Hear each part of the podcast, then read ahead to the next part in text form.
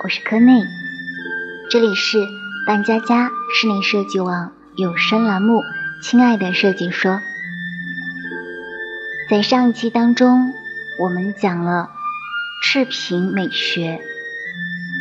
上次我们有提到赤贫美学当中的一个代表性家居风格，就是侘寂风。当然，侘寂风不仅仅只是在家居方面，它还有在各种形式、各种不同的生活领域都有它的一个非常受到大家喜爱的一个原因。那么今天我们具体的来说一下，如果说没有听过上一期的朋友，建议可以去听一下。因为这样子可能就会把这两期的内容呢比较连贯起来，否则的话可能会有一点点不是特别的理解。好了，那我们现在就开始说一下。首先呢，我们要把侘寂这个概念弄清楚。侘跟寂这两个字，我们有说过，侘寂是念作哇比萨比。我们去理解它的时候，要把这两个字拆开来。它是一种日本独有的审美观念。首先，“侘”这个字，它的意思是在阴暗处照亮美；而“寂”呢，就是在破灭中寻找真。而“侘寂”呢，它是。作为日本古典文艺美学，特别是在排剧美学的一个关键词和重要范畴，在日本呢有三大美学概念，分别是物哀、幽玄，还有侘寂。那么。侘寂的来源是怎样的呢？首先，我们刚刚提到“侘”跟“寂”两个字要分开来理解，它的来源同样，我们也需要这样子把它拆开来。我们有提到“侘”是在阴暗处照亮美，它是一种优美的心。“侘”这个字呢，是源自日本。茶道鼻祖千利休的侘茶之道，以黯然枯寂为美，强调了岁月洗练后的一种古雅、简朴、收敛，还有粗糙。刹呢，就是清净无垢、佛的世界，是福去永道。草庵惩戒，是主人客人倾心交谈，规矩法度都可以不讲，只是生火、烧水、喝茶，此外别无他事。可以说尽享时间的艺术，而寂字呢？我们通过一句话去理解：安住于寂中，悠游需时间。寂字同样是源自古典俳句，尤其是松尾芭蕉及其弟子所秉承的一个独特创作理论：吟咏苍古，又保持距离，带着游戏的姿态，自如游走于。日常生活间，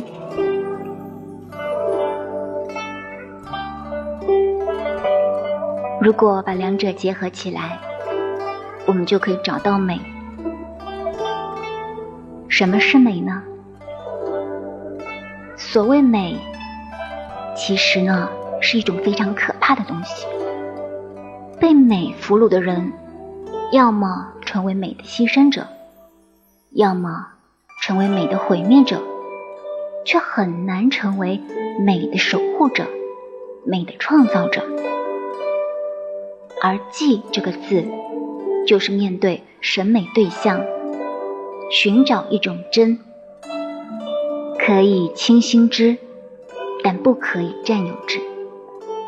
不偏执，不痴迷，不执着，不焦灼，给你一双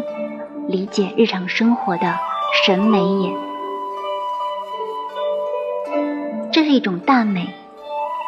这种审美眼，也就是在寂静中听出大音，在束缚中见出自由，在逼仄中见出宽绰，在单调中见出丰富，在古旧中建出鲜活，在简素中建出绚烂。在平淡中品出滋味，在不美中找到美。于是呢，当其划入我们生活的各个方面时，就会把我们的日常生活审美化，就会在一种无形的一种体会当中，去感受到很多有滋有味的东西。我们有说到。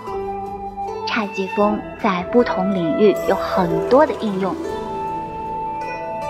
从排剧到茶道，从一些艺术的理论到一些生命意识，还有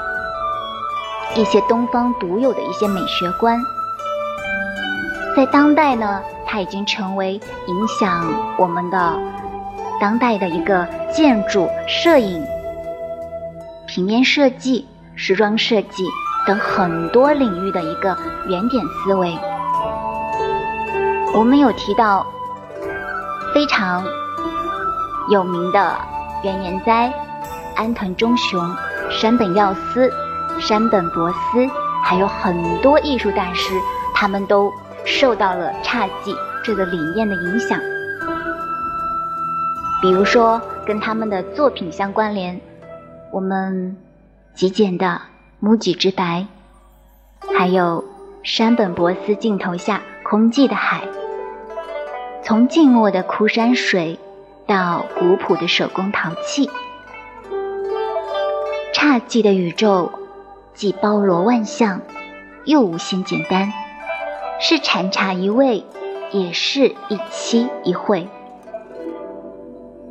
可以说它是一种历史。也是当下与未来，就好像哲人所说的，古老的事物其实也是最新鲜的事物，因为它在不同的时代呈现了不同的面貌，并给了我们不同的美。那我们把刚刚的一些领域归纳一下，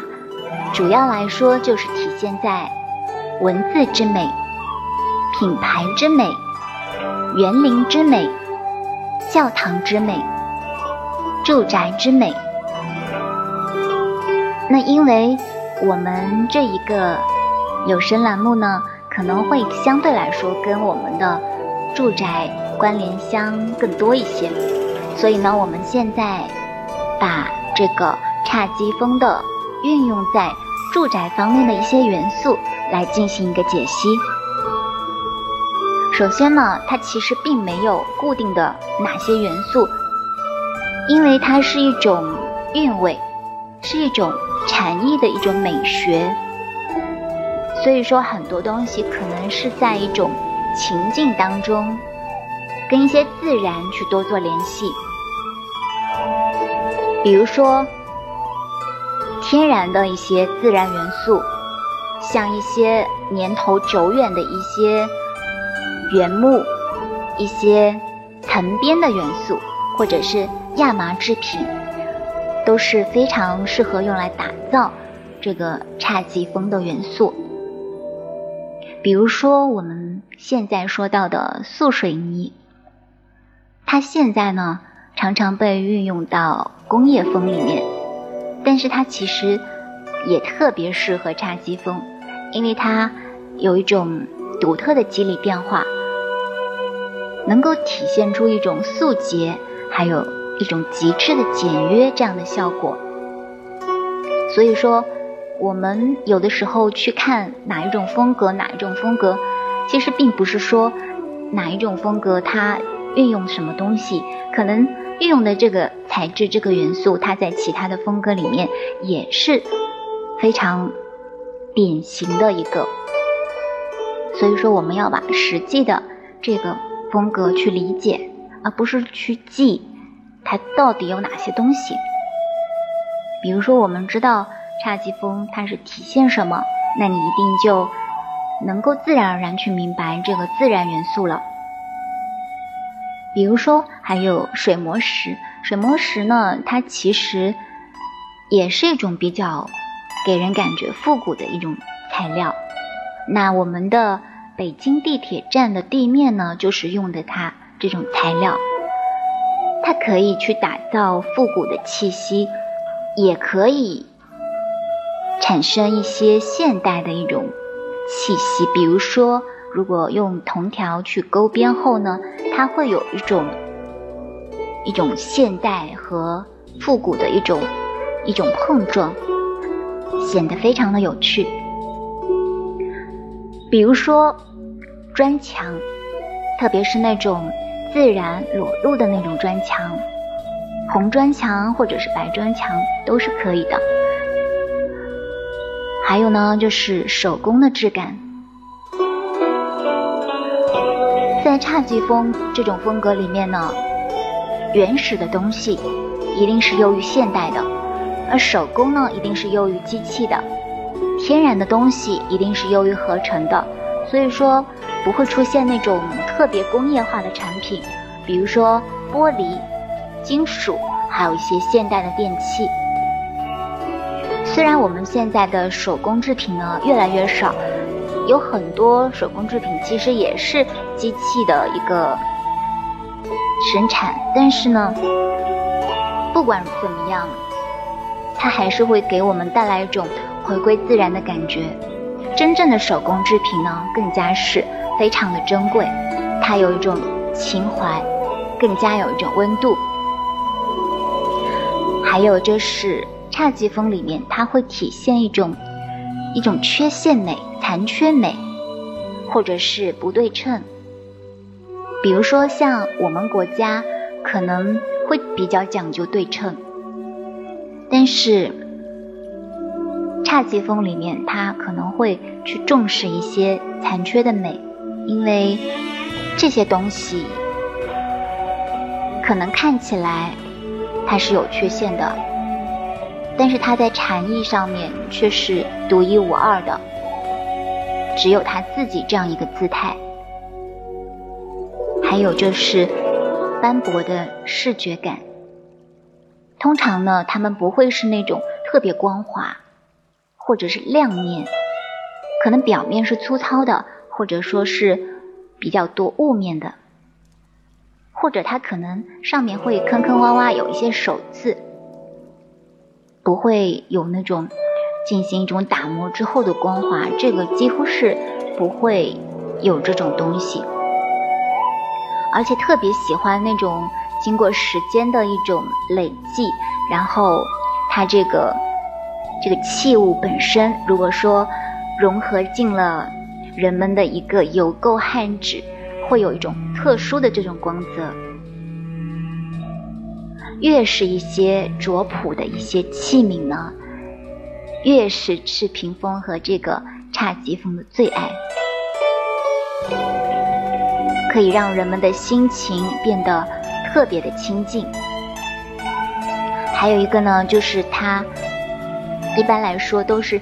很素净的色调，可以说它的色调是比。性冷淡还冷淡的风格了，几乎不会有一些鲜艳跳脱的色彩，也没有一些线条的来装饰它。所以说，最常见的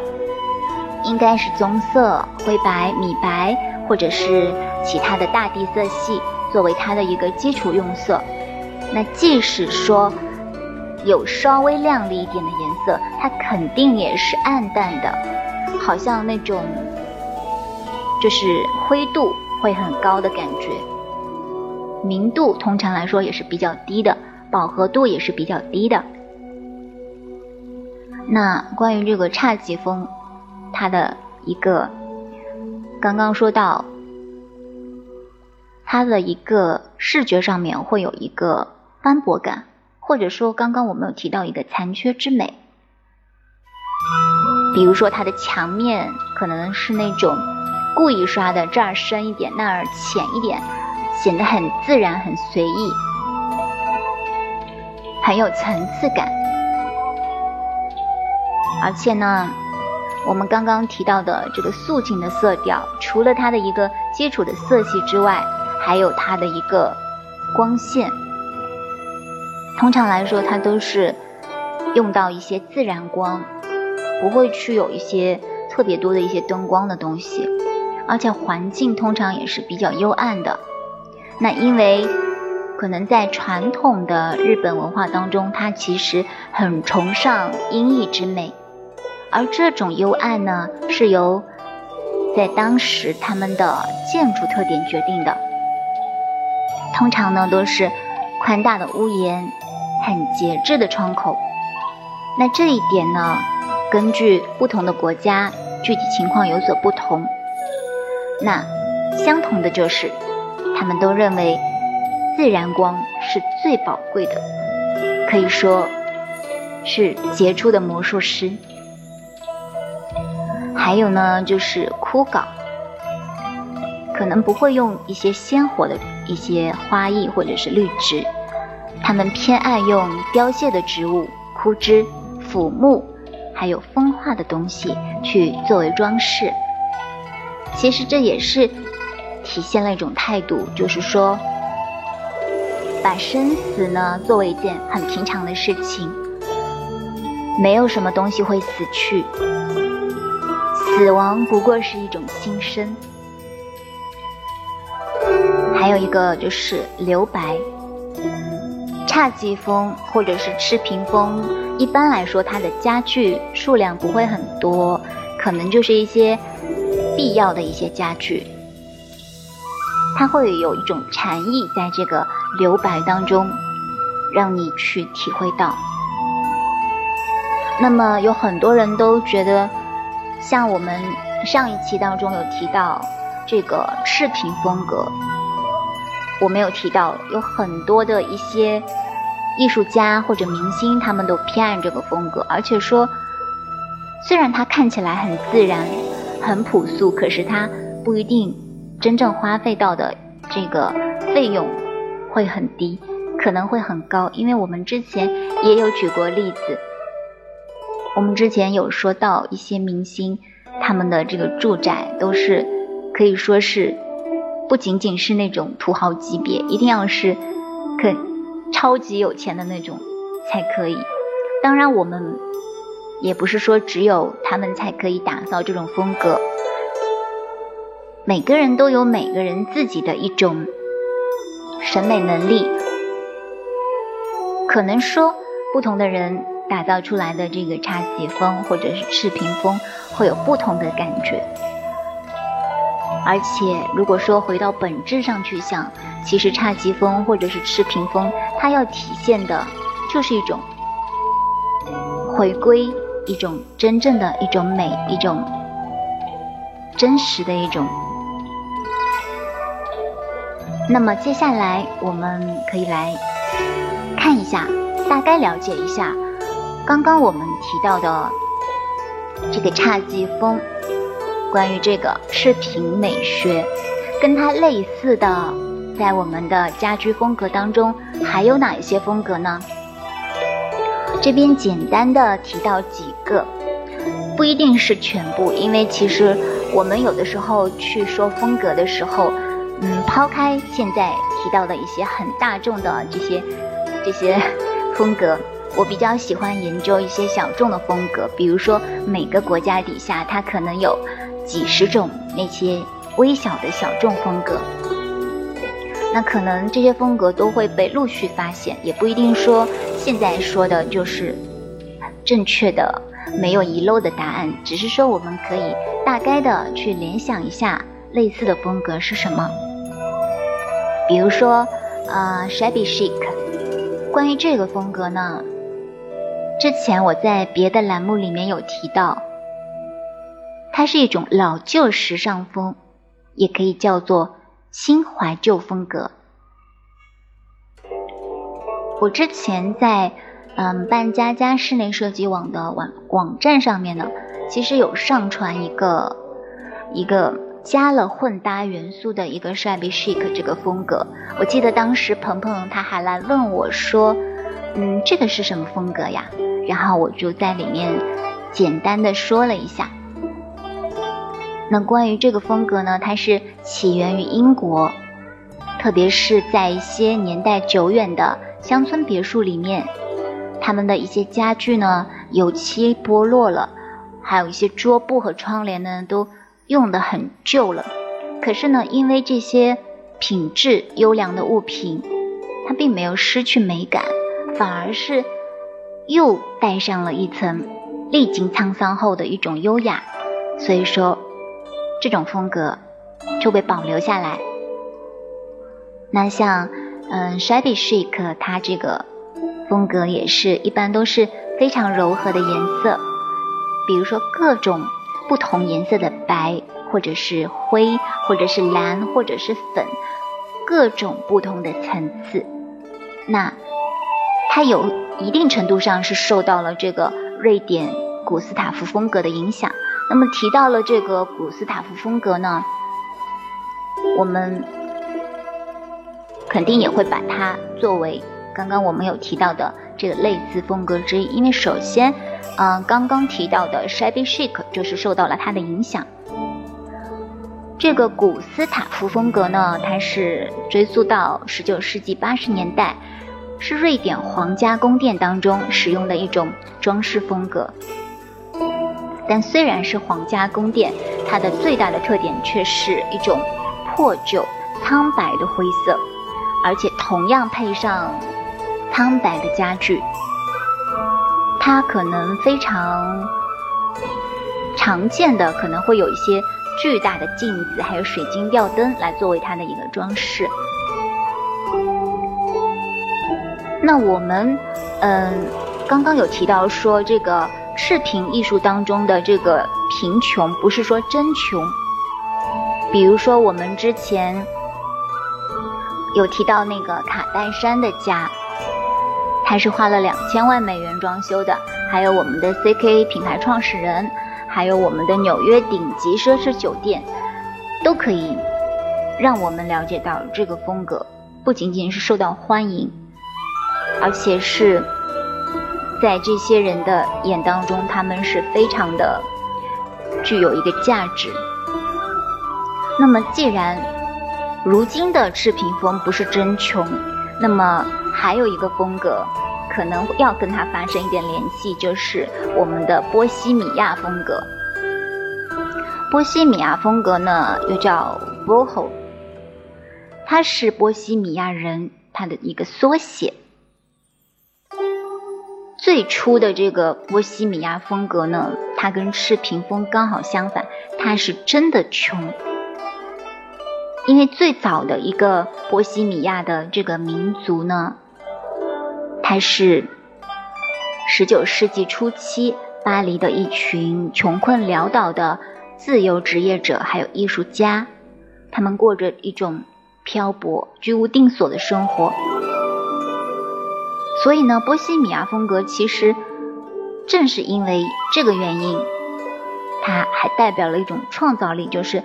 在任何地方。都可以简单的、随性的去生活，所以说我们可能也可以，也可以，嗯，非常容易理解到，就是我们会觉得波西米亚这个风格好像很随意，颜色五颜六色的，或者是图案乱七八糟的，或者是植物越多越好，而且呢，通常就是在一些平民啊，现在不能说平民，应该是平房或者是普通的一些房子里面。非常的接地气。那因为早期这些波西米亚人他们是非常的穷，而且呢四处流浪，所以说他们觉得这个图案可以就是丰满他们的一个空间，然后用这个图案呢可以省钱，而且很容易一下子就把家给填满了。还有一个特点就是，嗯，波西米亚的一个，它通常来说没有正经的沙发或者是床，他们是坐在地上的，因为他们觉得这样子非常的自在。嗯，曾经有一个书里面有有一个有句话，它里面写到说，嗯，那是叫《格调》这本书，它里面有写到说，当你坐的离地板越来越近的时候，你很快就要成为一个波西米亚人了。当然，我们现在来看它的意思，并不是说你真的会成为一个波西米亚人，而只是说你的这种。风格跟他们的那种随性的风格非常的相似。好了，今天的节目就到这里了。我们说了关于侘寂风它的概念、来源，还有在不同领域的一个应用，特别是以住宅作为一个展开，还有关于它的一个类似的风格。非常感谢大家可以。拿出你的小耳朵来收听我的节目，同样也希望大家可以给我提意见，那么我会好好的去进行一个整改。当然，我们的节目可能相对来说会比较的随意，甚至有很多朋友很多次跟我提出说你的语速太慢了，但是我想这就是我吧。因为我想让大家放松的去听，特别是设计师朋友，平时的工作已经非常的累了，总是要加班。如果我还是说的非常的快，非常的慷慨激昂，我觉得对你来说是一种压力吧。今天是二零一九年十月一日，也是我们建国七十周年。希望我们的祖国母亲生日快乐，也希望大家每天都能健健康康，有一个好的心情，工作顺利。我们下期再见吧，拜拜。